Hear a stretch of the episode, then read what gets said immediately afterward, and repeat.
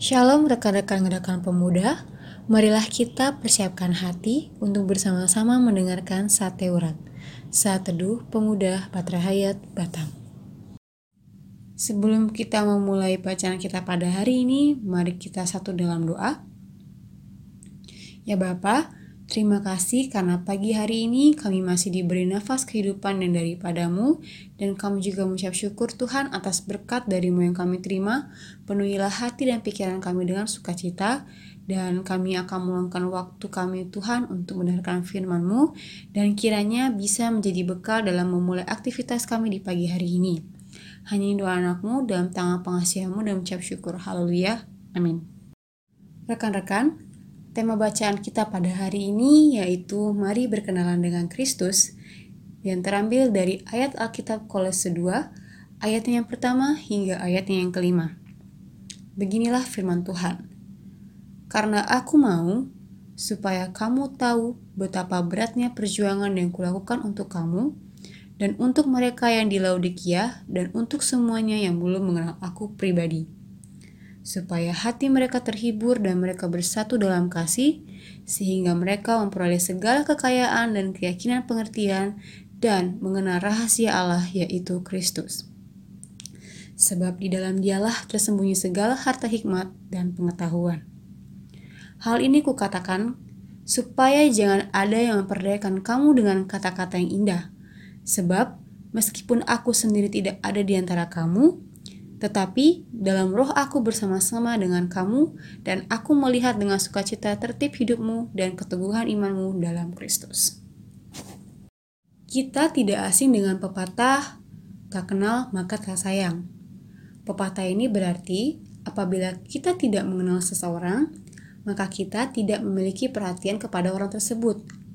Ada juga arti lainnya, yaitu jika kita tidak mengerti atau memahami sesuatu hal atau benda, maka kita tidak akan tahu arti sebenarnya dan tidak dapat menghargainya. Hal serupa terjadi atas Paulus di Kolose. Jemaat di Kolose tidak mengenal Paulus dan kiprahnya dalam pelayanan. Karena itu, agar jemaat dapat mengenal dan mengerti siapa Paulus dan pelayanan apa yang dilakukannya, maka dalam surat kepada jemaat di Kolose, Paulus memperkenalkan dirinya sebagai salah seorang dari Rasul Kristus Yesus dan memberitahukan kepada mereka tentang betapa banyaknya usaha yang telah ia lakukan dalam pelayanan jemaat. Juga bagi mereka yang belum pernah ia temui. Selanjutnya, Paulus juga menjelaskan bahwa ia dapat melakukan semua itu karena memiliki Yesus Kristus sebagai kekuatan sejati di dalam dirinya. Di tengah ancaman ajaran-ajaran gnosis yang diajarkan oleh guru-guru palsu di tengah jemaat Kolose, Paulus mendorong mereka untuk semakin mengenal Yesus Kristus, sebab di dalam dialah tersembunyi segala harta hikmat dan pengetahuan. Hanya hikmat dari Yesus Kristus yang mampu membuat mereka tidak mudah terkena tipu daya dari ajaran-ajaran menyimpang yang dirangkai dengan kata-kata indah. Sebagai orang-orang yang telah menerima Yesus sebagai Tuhan dan Juru Selamat, kita pun diajak untuk semakin hari semakin mengenal Dia dengan tekun melalui pendalaman firman serta melakukan kehendaknya agar tidak mudah tertipu dengan tipu daya dunia. Sungguh luar biasa bukan?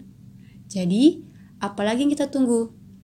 Marilah berkenalan lebih akrab dan karib dengan Kristus dan percayalah Tuhan Yesus sangat rindu dengan kita untuk lebih dekat dengannya. Amin. Rekan-rekan, mari kita tutup satu urat hari ini dengan kerendahan hati kita bersatu di dalam doa.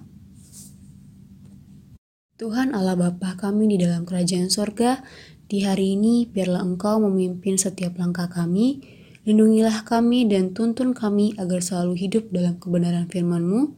Ya Tuhan, kami juga ingin menjadi contoh seperti Paulus yang dengan setia selalu melayanimu di tengah penderitaan.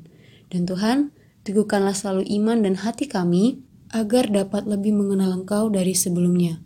Hanya doa anakmu. Haleluya. Amin.